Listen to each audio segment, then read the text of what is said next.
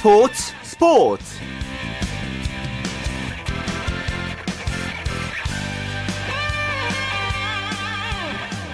안녕하십니까. 풀 스포츠 스포츠의 아나운서 최시중입니다.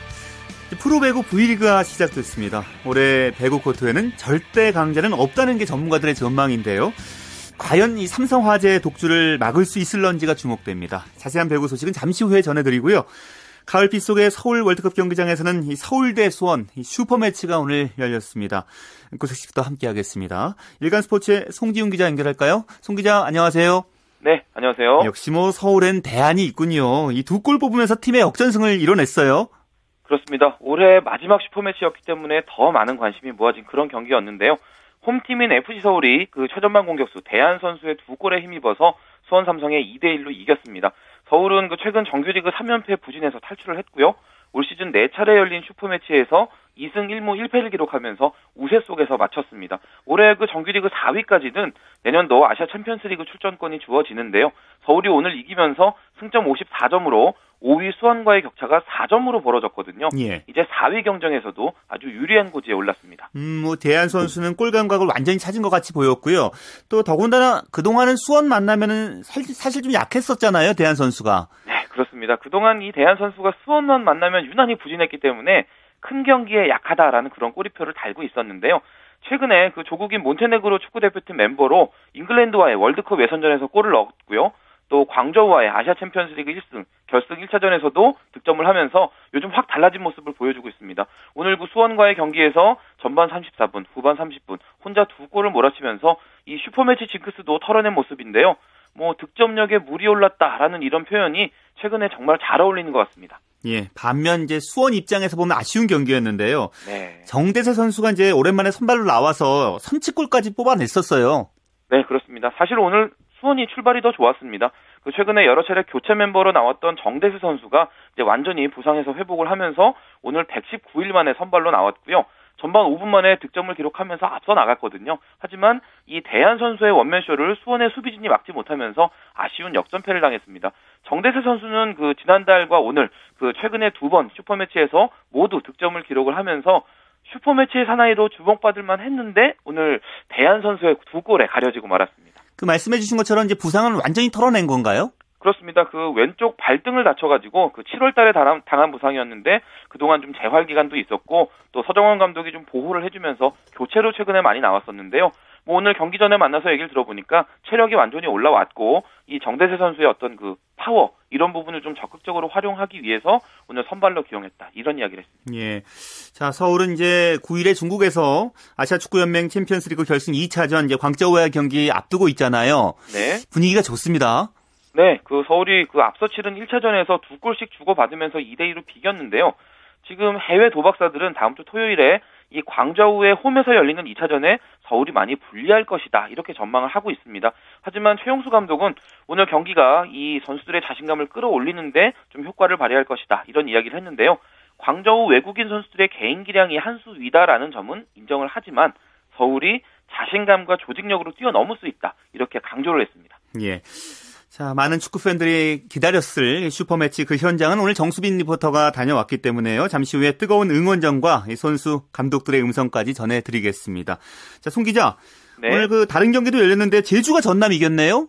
네, 오늘 그 제주 월드컵 경기장에서 열렸는데요. 제주가 후반 41분에 이진호 선수가 결승골을 기록하면서 1대 0으로 이겼습니다. 제주가 지금 승점 55점이 됐는데요. 오늘 경기가 없었던 승점 53점의 성남을 제치면서 그룹 B 선두가 됐습니다. 예, 전남은 최근 계속 승이 없어요. 네, 그 최근 그 전남의 부진에 대해서는 뭐 많은 축구 전문가들도 의외다라는 반응을 보일 정도로 심각한데요. 오늘 제주에 또 지면서 최근 5연패의 부진이고요. 승점 34점에 계속 발이 묶여 있습니다. 그 강등권인 대구나 대전과는 좀 거리가 있지만 플레이오프 대상인 12위 강원과의 승점 차이가 지금 5경기 남았는데 5점밖에 되지 않기 때문에 예. 마음을 놓을 수 있는 그런 상황이 아니거든요. 지금 우승권 전쟁 못지않게 강등권의 생존 경쟁 여기 전남이 의외로 뛰어들면서 점점 더 치열해지는 분위기입니다. 예. 자 그리고 K리그 챌린지에서 이 상주 상무가 K리그 역대 최다 연승 이어가고 있죠. 네, 이부 리그 이 K리그 챌린지에서 요즘 상주 상무 연승 행진이 정말 화제인데요. 오늘 부천 FC와의 홈 경기에서 또 2대 1로 이기면서 파죽의 10연승을 기록을 했습니다. 이 상주의 10연승은 프로축구 통산 최다 연승 기록이기도 한데요. 지난 2003년에 성남과 울산이 각각 기록했던 9연승을 뛰어넘는 역대 최다승 연승 기록입니다. 상주가 이제 승점 68점이 되면서 2위 경찰축구단과의 격차가 10점으로 벌어졌는데요. K리그 챌린지 초대 우승팀으로 등극할 가능성이 점점점 높아지고 있습니다. 예, 상주의 그 상승 기세의 원동력은 어디 있습니까? 아무래도 지금 상주는 그 그동안 이 경찰 축구단과 서로 라이벌 관계를 이뤘었는데 경찰 축구단 선수들이 지금 대거 시즌 중간에 제대를 하면서 이 라이벌이 없어진 상황입니다. 그렇다 보니까 이제 상주는 그 시즌 막판에 좀 이제 상승세를 받고 있고 이런 정신적인 면, 경기력 이 양쪽에서 모두 앞서가다 보니까 뭐 경찰 축구단과의 경기뿐만 아니라 다른 팀과의 경기에서도 더 시너지 효과를 내면서 상승력이 발휘가 되고 있습니다. 예. 자, 내일도 K리그 경기 일정이 있을 텐데요. 주목할 점도 좀 정리해 주시죠. 네, 내일은 K리그 클, 내일 그 K리그 클래식의 인천과 울산, 또 부산과 포항, 성남과 경남, 대전과 대구의 경기가 있고요. K리그 챌린지는 광주와 안양 그리고 수원과 경찰 축구단의 경기가 있습니다. 가장 관심이 모아지는 경기는 인천과 울산의 경기인데요. 지금 승점 64점에 리그 선두 울산이 이기고 만약에 포항이 부산에 지거나 비길 경우에는 그 울산이 사실상 선두 독주 체제를 구축할 수도 있거든요. 그렇기 때문에 지금 주목을 받고 있고요. 또 나란히 13위, 14위 강등권에 처져 있는 대전과 대구 정말 목숨을 건 서바이벌 매치 내일 벼르게 되는데요. 이 경기도 관심입니다. 예, 알겠습니다. 오늘 말씀 고맙습니다. 네, 감사합니다. 네, 축구 소식 일간 스포츠의 송기훈 기자와 전해드렸습니다. 자, 이어서 매치 토요일에 마련한 스포츠 현장, 서울 대 수원, 수원 대 서울 슈퍼매치 그 뜨거운 현장을 정수진 리포터가 담아왔습니다. 네, 이번 시즌 마지막 슈퍼매치가 이곳 서울 월드컵 경기장에서 열리고 있는데요. 바로 K리그를 대표하는 두 명문 구단 FC 서울과 수원 블루윙즈의 자존심이 걸린 맞대결로 큰 관심을 모으고 있는데 올 시즌 열린 세 차례의 슈퍼매치는 1승 1무 1패의 팽팽한 흐름을 이어가고 있습니다.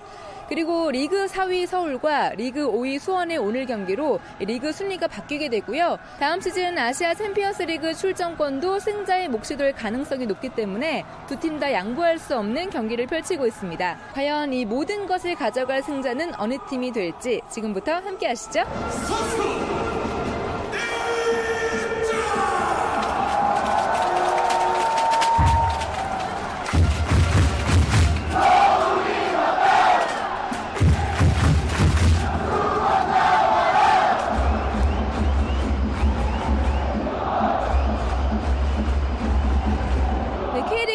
대표하는 두 명문 구단답게 응원 열기도 아주 뜨거운데요. FC 서울을 상징하는 붉은색의 물결과 또 수원 블루윙즈를 상징하는 파란색의 물결이 경기장을 꽉 메우고 있습니다.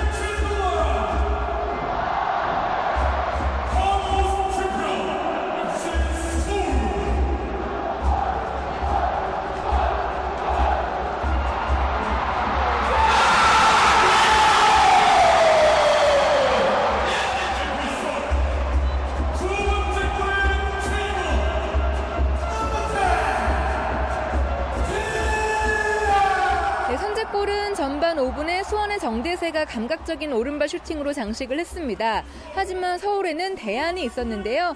대안이 전반 34분에 동점골을 꽂아 넣었고 후반 30분에 대안의 결승골로 2대1 서울의 역전승이 만들어졌습니다. 당연히 FC 서울이죠. 어, 이겨서 기분 좋으시겠어요? 아, 당연하죠. 예. 아시아 챔 이제 아챔도 다시 나갈 수 있을 것 같고요. 기분 좋죠. 처음에 실점한 다음부터는 불안했는데 다행히 대현 선수가 따라가는 골 빨리 넣어줘서 그리고 마지막에 역전골 넣어줘서 기분 좀 그다음부터는 편하게 봤습니다. 아시아 챔피언스리그 그 진출권 때문에 보려고 왔는데 져갖고 아 수원 팬이신 거죠? 네. 예. 그래서 이기기를 바랬는데 져갖고 그래도 계속 팀이 발전하고 있는 단계 같아가지고 계속 네, 열심히 해달라고 응원할게요.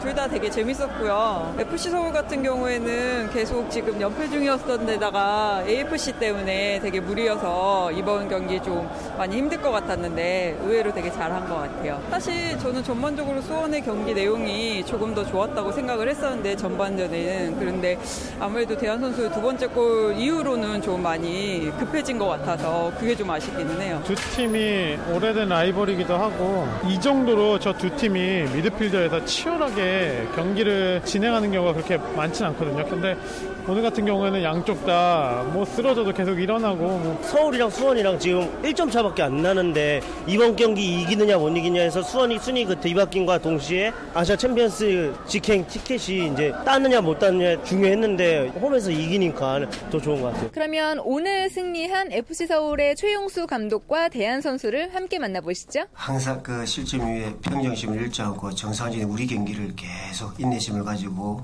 볼을 회전시켰고 그리고 또 결정적으로 데얀 선수의 득점으로 인해서 이런 자신감이나 수비 라인도 그렇고 좀 본인들이 그 포지션에서 해야 될 역할을 충분히 다 했다고 생각합니다. 이런 장점을 얼마만큼 이제 다음 주 이제 강제오전에서 이제 끌어내느냐. 저희 팀 단점도 많이 드러나고 있지만 장점을 갖다가 더 극대화시켜서 대비할 생각이고 선수들도 저보다 더 의지가 강할 겁니다. The most important we won, especially because they, they had chance to to catch this four with winning the these four plays. 이번 경기가 4위를 결정짓는데 매우 중요한 위치에 있었다 있- 있는 경기였기 때문에 매우 중요하다고 생각을 하고 있고 그 다음 주에 중요한 경기가 있는데 거기에 좋은 분위기를 이어가기 위해서 매우 중요한 경기였다고 생각을 하고 다행히도 이겼, 이겼기 때문에 다음 주 AFC 결승전에도 매우 좋은 결과가 있을 거라고 예상하고 있습니다. 네, 올 시즌 마지막 슈퍼매치에서 승리를 장식한 서울은 오는 9일 중국에서 아시아 챔피언스 리그 결승 2차전을 갖는데요. 오늘 승리의 기운이 계속 이어졌으면 좋겠습니다.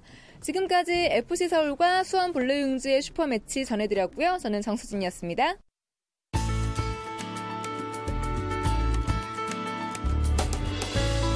스포츠가 주는 감동과 열정 그리고 숨어있는 눈물까지 담겠습니다. 스포츠 스포츠 최시중 아나운서와 함께합니다. 네, 프로농구에 이어서요. 이제 본격적인 겨울 스포츠 프로배구 V리그도 오늘부터 시작됐습니다. 마이데일리 강산 기자와 함께 개막전 결과 정리해 보겠습니다. 강 기자 안녕하세요. 예, 안녕하세요. 자, 올해 배구 코트는 더욱더 재밌는 것이 절대 강자 없다. 뭐 이런 평이 나오더라고요. 예. 강산 기자는 어떻게 생각하세요? 예, 올해 남녀부 12개 팀 모두 수준급 외국인 선수를 영입하기도 했고요. 또 FA에 따른 이적도 있었거든요. 그래서 저도 어느 때보다 더 치열한 한 시즌이 되지 않을까 하는 생각이 드네요. 예. 오늘 그 남자부 개막전 보면서 올해도 좀 흥행이 되겠다라는 생각이 들었었는데요. 아주 예. 치열했었잖아요. 삼성화재와 대한항공의 경기. 풀세트 접전까지 갔습니다. 예, 오늘 개막전은 대전 충무체육관에서 열린 삼성화재와 대한항공전이었습니다. 지난 2년 연속 챔프전에서 맞대결했던 팀 간의 경기였는데 시작부터 정말 치열했습니다. 삼성화재가 풀세트 접전 끝에 세트 스코어 3대 2로 승리했는데요. 양 팀은 4세트까지 한 세트씩 주고받는 접전을 벌인 끝에 최종 5세트에 돌입했고요. 여기서도 막판까지 2점 차이 내 팽팽한 승부 끝에 삼성화재가 이겼습니다. 삼성화재는 항상 뒷심이 좋습니다. 오늘도 예. 뭐 레오 선수 공격력 좋았고요. 뭐 공격력이 역시 대단했어요. 예, 삼성화재의 공격력 역시 좋았습니다. 오늘 좌우 쌍포의 활약이 무척 좋았는데요. 외국인 선수 레오가 45득점에 공격 성공률 63.07%, 박철우 선수가 20득점에 공격 성공률 64.28%로 맹활약했는데요. 팀의 84득점 가운데 65점, 무려 77.4%를 책임졌습니다. 팀 공격 성공률도 63.79%로 매우 좋았습니다. 예. 하지만 삼성화재는 이제 석진욱 선수, 여호현 선수 이제 공백이기 때문에 예. 뭐 수비 불안이 앞으로 좀 숙제가 되지 않을까요? 그렇죠. 삼성화재는 올 시즌을 앞두고 월드리베로 여우현이 FA를 통해 현대캐피탈로 이적했고요. 석진욱 선수는 은퇴 후에 신생팀 러시앤캐시의 코치가 됐습니다. 그러면서 수비 불안에 대한 지적이 자연스럽게 제기가 됐는데요. 오늘 실제로도 그랬습니다.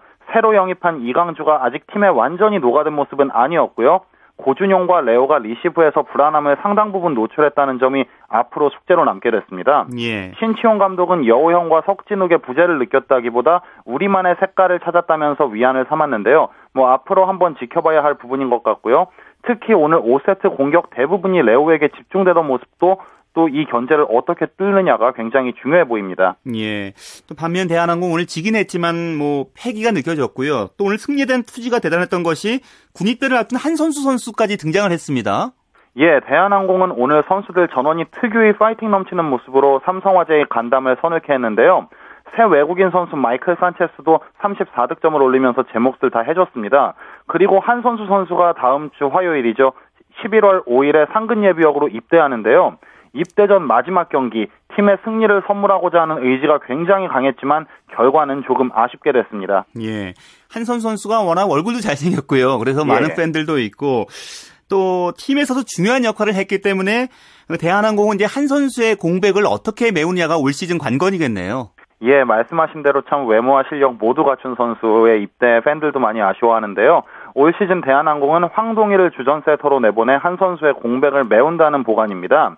김종민 감독은 다들 예전 황동일을 생각하고 있지만 정말 많이 달라졌다. 올해 대한항공의 최대 장점이 황동일의 존재라면서 믿음을 드러내기도 했습니다. 예. 또한 은퇴 후에 복귀한 백광원과 신인 조재영에게도 많은 기회가 부여될 것으로 보여집니다. 예, 뭐 또 새로운 스타가 탄생할 수도 있으니까요. 자, 그리고 오늘 이 자리에서 석진욱 전 선수의 은퇴식이 있었습니다. 예, 경기 전에 돌도사 석진욱 선수의 은퇴식이 있었는데요. 1999년 삼성화재 입단 후 14년 동안 팀의 모든 영광을 함께했습니다. 참 전력에 큰 힘이 됐던 그의 은퇴에 많은 이들이 아쉬워했습니다. 예, 이제 러시앤캐시 코치로 석진욱 선수 이제 합류했잖아요. 예. 오늘도 이제 정장 차림으로 담담히 은퇴식을 치렀는데 곧 친정팀과 대결을 또 앞두고 있어요. 예, 오는 10일 경기에서 삼성화재와 만나게 되는데요. 석진욱 코치는 빨리 삼성화재와 만나서 더 많이 배우고 싶다는 의지를 드러냈습니다. 예. 김세진 감독과 석진욱 코치가 만들어갈 그 러시앤캐시 팀 어떻게 보시나요? 예, 김세진 감독과 석진욱 코치 모두 지도자로서 첫 발을 내리는 시즌입니다. 그 점에 가장 관심이 모이는데요. 젊은 패기를 앞세워 두려움 없는 배구를 하겠다고 합니다. 러시앤캐시 선수들의 에너지에 초점을 맞추고 지켜보시는 것이 재미있는 요소가 될 것 같습니다. 예. 자, 그리고 프로배구 V리그 여자부 경기도 시작됐습니다. 예, 오늘 여자부는 두 경기가 열렸는데요. 먼저 화성 실내체육관에서 열린 경기에서는 디펜딩 챔피언 IBK 기업은행이 GS 칼텍스를 3대 0으로 제압했습니다. 3년 만에 국내에 돌아온 외국인 선수 카리나가 21득점, 공격 성공률 60%로 건재함을 과시했고요. 예. KGC 인삼공사는 흥국생명을 3대 1로 꺾었는데요. 그 새 외국인 선수 조이스 선수가 35득점으로 맹활약하면서 역시 올 시즌 달라진 인삼공사를 예고했습니다. 예. 자, 여자부 팀들도 이제 기량이 평준화됐다 이런 평가가 나왔거든요. 어느 팀을 좀 눈여겨봐야겠습니까? 예, 여자부도 지난해보다 기량이 조금 이제 평준화됐다는 게 중론인데요. 주전 세터를 맞트레이드한 도로공사와 KGC 인삼공사가 조금 지난해보단 다른 모습을 보여줄 것으로 기대가 됩니다. 특히 KGC 인삼공사는 오늘 외국인 선수 조이스가 폭발력 넘치는 모습을 보여줬고요. 또 새롭게 트레이드로 합류한 이보람도 서브 득점 4개를 올리면서 큰 활력을 불어넣었는데요. 예. 오늘과 같은 경기력이 올 시즌 내내 이어진다면 또 이를 낼수 있을 것 같습니다. 예. 프로배구는 내일 경기 일정과 관전 포인트 짚어주실까요?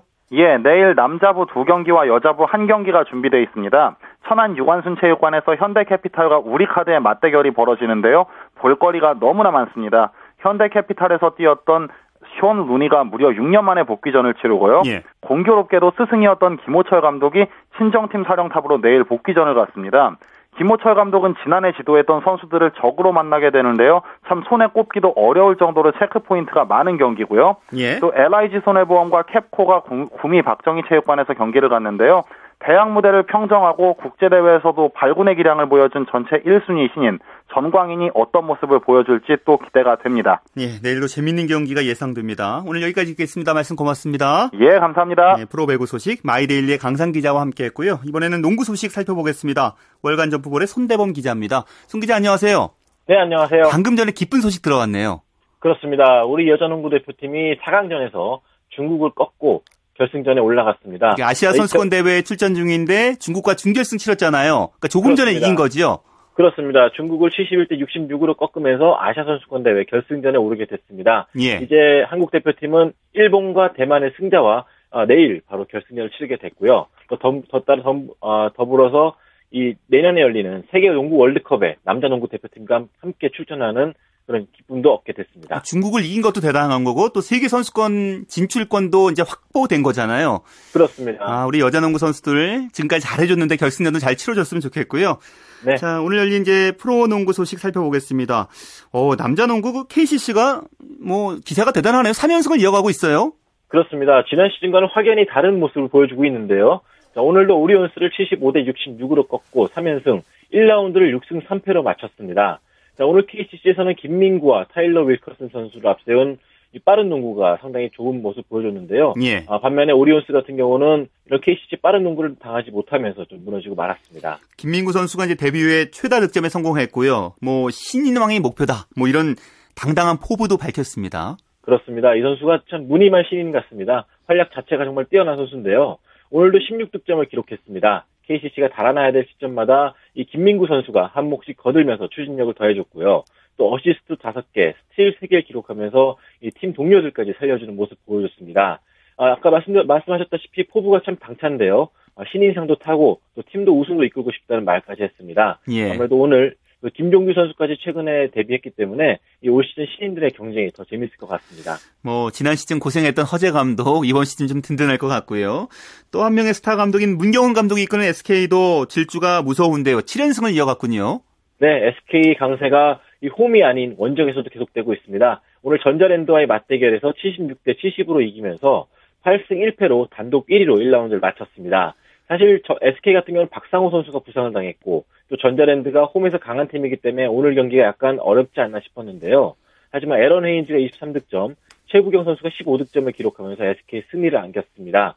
1쿼터부터 이미 점수차 크게 벌어졌던 경기였는데요. 후반전에 전자랜드가 추격전을 펼치긴 했지만 이 초반 점수차가 벌어졌는 데다가 또 SK의 리바운드가 우위를 점하면서 승리를 거둘 수 있었습니다. 예. 자, 그리고 KT와 삼성의 경기 있었는데요. KT가 삼성을 8연패 늪으로 밀어 넣었다고요? 네, 두 팀은 일주일 만에 대기, 재대결을 가졌는데요. 하지만 결과는 같았습니다. KT가 삼성을 85대 69로 제압하면서 단독 2위로 1라운드를 마쳤습니다. 반대로 삼성은 8연패가 됐는데요. 어, 더니건, 김승현, 박재현 등 주축 선수가 빠진 탓인지 이 공격 자체가 많이 어려워 보였습니다. KT에서는 앤서니 리처드 선수가 32득점을 기록했고요. 삼성은 이동준 선수가 28득점을 기록하면서 마지막까지 점수차를 좁히고자 했지만 이 고비마다 KT에게 외곽슛을 허용하면서 무너지고 말았습니다. 예, 오늘의 승장 KT의 전찬진 감독이 오용준 선수를 칭찬하더라고요. 네, 오늘 오용준 없으면 안 된다라고까지 말을 했는데요. 올 시즌 사실 오용준 선수가 이런 말을 들을 만한 활약을 보여주고 있습니다. 10경기 평균 7.6득점, 자신이 KBL 데뷔한 이후에 최고 기록을 보여주고 있는데요. 3점슛 성공률도 55%에 육박하면서 어, 팀이 필요할 때마다 외곽슛을 터트려주고 있습니다. 예. 자, 반면에 농구 명가로 불린 삼성 올 시즌 성적이 이제 1승 9패잖아요. 네. 그야말로 총체적 난국인데요. 좀 김동관 감독도 속 터질 것 같아요. 그렇습니다. 이 더니건 선수도 빠져 있고요. 또 김승현 선수가 발목 그리고 박지현 선수가 또 손등 골절 상황 당하면서 어, 경기가 좀 준비했던 모습을 반도 못 보여주고 있는 상황입니다. 그나마 이동준 선수가 버텨주고 있지만 이 워낙 가드진이 약해지다 보니까 이 시작과 함께 8연패 아마도 이 부상이란 두 글자가 정말로 야속할 것 같습니다. 그 부상으로 빠진 주축 선수들 언제쯤 돌아올 수 있을까요? 네, 일단 더니건 선수는 다음 주쯤에 돌아올 것으로 예상되고 있지만 이 중요한 것은 이 더니건이라는 센터를 살려줄 가드들의 상태인데요. 이 김승현 선수는 아직까지 발목 붓기가 빠지지 않았고 또 박지현 선수 역시 이 깁스를 못 푸는 상태이기 때문에 아직까지 이 복귀를 정확하게 못 잡고 있다고 합니다. 예. 시즌 중에 이제 선수들의 이 부상이라는 변수가 상당히 좀 중요한 요소가 되는 것 같습니다. 네. 자, 내일은 어떤 경기를 주목해 봐야겠습니까? 네, 내일 세 경기가 열립니다. 동부와 오리온스, LG와 SK, 그리고 모비스와 KGC 인상공사의 경기가 열리는데요. 아, 그 중에서 가장 기어, 기대가 되는 경기는 역시 LG와 SK 간의 경기입니다. 이 LG가 두 팀 같은 경우는 화려한 공격 무기가 참 많은 팀들인데요. 무엇보다도 이 대학 시절 최고의 센터로 통했던 SK와 최부경 그리고 LG와 LG의 김종규 선수가 마침내 프로에서 처음 맞대결을 갖게 됩니다. 이 두 선수의 매치업 상당히 기대가 되고 있습니다. 예, 알겠습니다. 말씀 고맙습니다. 고맙습니다. 네, 월간 점프볼의 손대범 기자였습니다.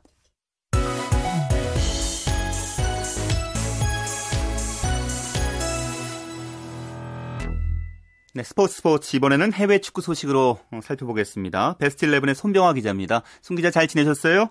네, 안녕하십니까. 네, 잉글랜드 프리미어 리그 이제 아스날에서 뛰고 있는 박주영 선수가 그동안에는 이제 경기에 거의 출전하지 못했잖아요. 네. 조금씩 변화의 조짐이 있다고요? 네, 그렇습니다.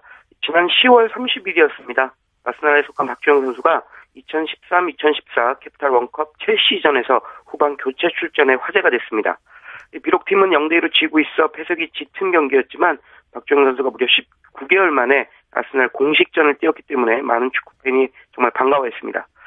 더 고무적인 것은 박주영 선수의 교체 출전이 그저 일회성에 그치지 않을 것이란 그런 전망이 속속 나오고 있기 때문인데요. 예. 우리 시간으로 내일 새벽 2시 30분에 시작하는 리버풀전에서도 박주영 선수의 출전 가능성이 점쳐지고 있어 기대감이 커지고 있습니다. 그동안 워낙 그 자리를 잡지 못해서 이적설 얘기도 계속 나왔었고요. 근데 어떻게 해서 다시 기회를 잡게 된 걸까요? 네, 박주영 선수가 다시 기회를 잡기 시작한 가장 근본적 이유는 이 아르센 뱅거 아스날 감독의 멘트에서 찾을 수 있을 것 같습니다. 이 뱅거 감독은 박주영 선수가 19개월 만에 출전했던 첼시전이 끝난 후 박주영 선수를 향해 훈련에서 대단히 성실한 모습을 보였다 이렇게 얘기했습니다. 이 훈련에서 보인 열의와 성과를 보고 실전에 기용했다는 얘기인데요. 뱅거 감독의 말을 미뤄보면 박주영 선수가 이 감독의 마음을 돌리기 위해 대단히 열심히 훈련했음을 짐작할 수 있습니다.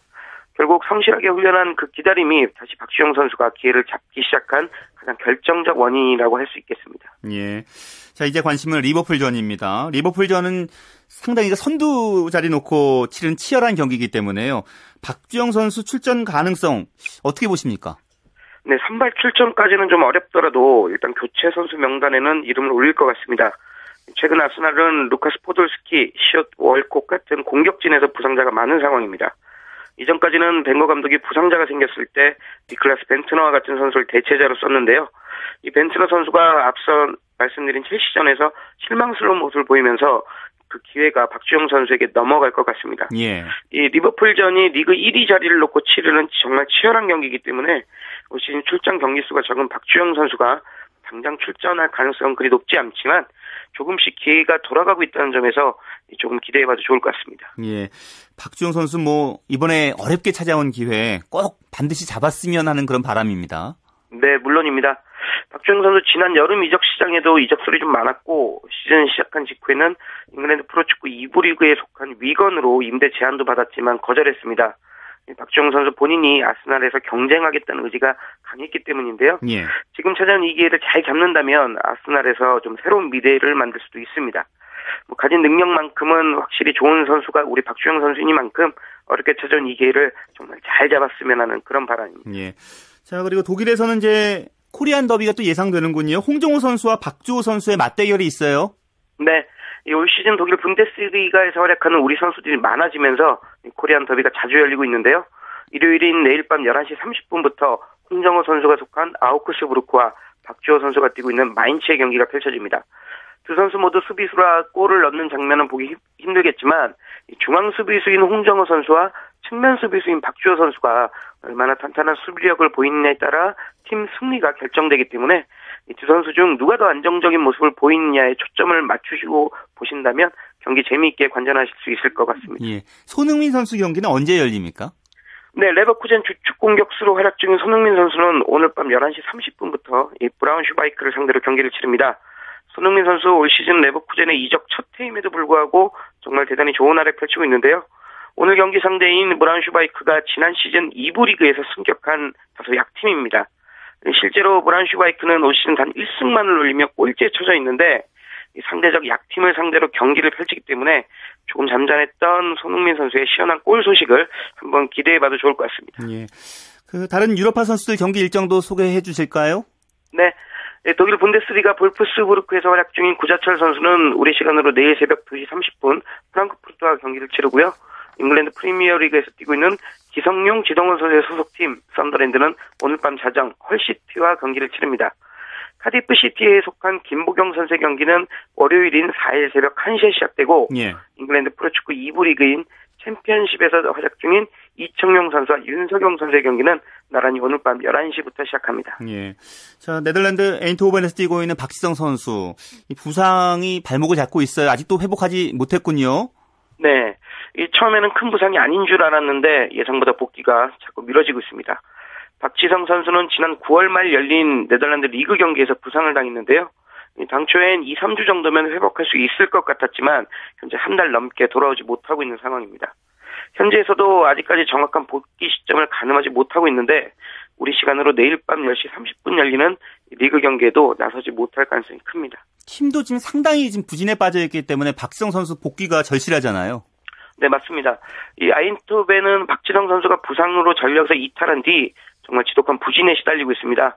네, 지금까지 박지성 선수가 빠진 뒤로 치른 6경기에서 2승 1무 3패를 기록하고 있는데요.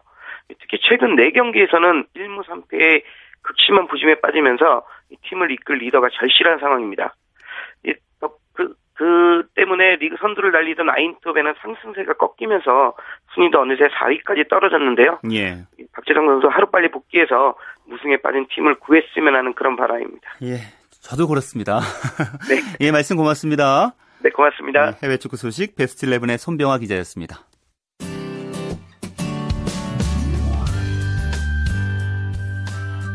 스포츠를 듣는 즐거움. 스포츠, 스포츠. 최시중 아나운서와 함께합니다. 네, 매주 토요일 스포츠 라이벌의 세계 준비하고 있습니다. 한겨레 신문의 김동훈 기자와 함께하죠. 김 기자 어서 오세요. 네, 안녕하세요. 네, 지난주에 일본 프로야구 최고의 라이벌 요미우리 자이언츠와 한신 타이거즈 소개해 주셨는데요. 계속 예. 소개해 주시는 거죠? 예, 그렇습니다. 이 두 팀의 라이벌 의식도 켄터키 할아버지의 저주 같은 에피소드 그리고 두 팀이 배출한 전설적인 선수 뭐 이 정도를 소개해 드리려고 하는데요. 일본 프로야구가 1936년에 시작이 됐거든요. 이제 예나 지금이나 일본 프로야구 최고 인기 구단은 요미우리 자이언츠죠. 근데 이 한신이 이 일본 프로야구 초창기, 그러니까 1937년, 38년, 44년 이렇게 세 번이나 요미우리의 우승을 저지하면서 두 팀의 이제 라이벌 아. 관계가 아. 싹트기 시작했죠. 그 요미우리와 한신의 그 라이벌 의식을 더욱 부추긴 사건이 랜디바스 사건이었다고 들었어요. 예, 그렇습니다. 1985년에 두 팀의 감정 싸움이 극에 달하는 사건이었는데요. 이 한신의 외국인 선수가 이제 바로 랜디바스였죠. 근데 이 85년에 오사다로 즉 왕정치가 가지고 있던 한 시즌 최다 홈런 기록 쉬운 다섯 개에 한 개 차이까지 다가섰습니다. 근데 왕정치는 다름 아닌 당시 요미우리 감독이었고요. 예. 근데 한신 팬들은 랜드바스가 이 한 시즌 최다 홈런 기록을 세워서 요미우리의 콧대를 좀 꺾어주길 바랬죠. 근데 게다가 이 한신의 감독은 이 감독 시절 드래프트에서 요미우리한테 배신당한 뒤에 요미우리에 대한 반감을 가지고 있던 이 호시노 감독이었기 때문에 이 양 팀의 감독이 이렇게 아. 이런 묘한 상황이었기 때문에 더더욱 랜디바스에 좀 홈런 기록을 세워주길 바랬죠. 여러 가지 사연이 엮여 있었네요. 네. 근데 그때 랜드바스가 이제 왕정치가 갖고 있던 한 시즌 최다 홈런 신기록 어떻게 세웠습니까? 공교롭게도 한신의 정규리그 마지막 경기가 바로 요미우리가 치렀는데요. 어, 요미우리 투수들이 이 왕정치의 홈런 기록을 지켜주기 위해서 바스에게 철저하게 그 경원을 했습니다. 스트라이크를 던지지 않았고요. 예. 결국 랜드 바스는 왕정치의 기록을 한 개 차이를 극복하지 못하고 경신하지 못했습니다. 뭐 한신 팬들 엄청나게 화가 났겠죠. 그렇죠. 예, 요미우리를 맹비난했고요. 감정은 극에 달했는데 그래서 그 뒤부터는 다른 경기 몰라도 요미우리와의 경기는 반드시 어떻게든 이겨야 된다. 이렇게 이 팬들이 생각하기 시작했습니다. 아, 그래서 그때 한신 타이거스가 그해 일본 시리즈 우승을 차지했다면서요? 예, 그렇습니다. 이 85년에 사실 저 한신이 정말 잊지 못할 한 해를 보냈는데 그의 그 사장도 이 비행기 사고로 죽었고요. 그러면서 예. 어, 그분이 이제 결국 우승하는 걸 그 보지를 못했는데 그 요미리와의 경기 때 이렇게 그 멜랜드바스는 기록을 세우지 못했지만 어, 랜드바스 각계 오가다 이 세 선수가 백스크린을 연달아 맞추는 홈런, 그러니까 세 타자 연속 백스크린 홈런을 터뜨렸어요. 상당히 큰 홈런이네요. 그렇죠. 이것도 세 타자 연속 나온다는 게 드문 일인데 예. 정말 뭐 100년에 한 번 나올까 말까 하는 일 을 바로 이 숙적 로미 요미오리를 상대로 기록을 했죠. 그렇기 때문에 더더욱 팬들은 후련하게 생각을 했는데요. 예. 그리고 이제 그해 1964년 이후 21년 만에 센트럴리그 우승을 차지했고요. 또 일본 시리즈에서도 세이브 라이온즈를 꺾고 팀 사상 처음으로 어... 이제 일본 시리즈 우승을 차지를 했습니다. 그런데 이후에 이제 켄터키 할아버지 저주에 시달리고 있다고 들었어요. 예. 그 저주가 뭔가요? 이 한신 이 제 85년 센트럴리그 우승을 차지한 다음에 이 흥분한 팬들이 바로 이제 요미우리를 제치고 우승을 하지 않았습니까? 예. 그래서 이 오사카의 도톤보리 강이라고 있는데 예. 거기서 이제 한신 선수라고 닮은 이 사람들을 강에 막 빠뜨리면서 자축을 했는데 근데 유용병 랜디바스는 닮은 사람이 없잖아요. 예. 그러니까 이제 켄터키 프라이드 치킨점 앞에 있던 이 커넬 샌더스 모형 우리가 흔, 히 얘기하는 켄터키 할아버지 예, 모형 예, 예. 그것을 도톤보리 강에 집어던진 겁니다.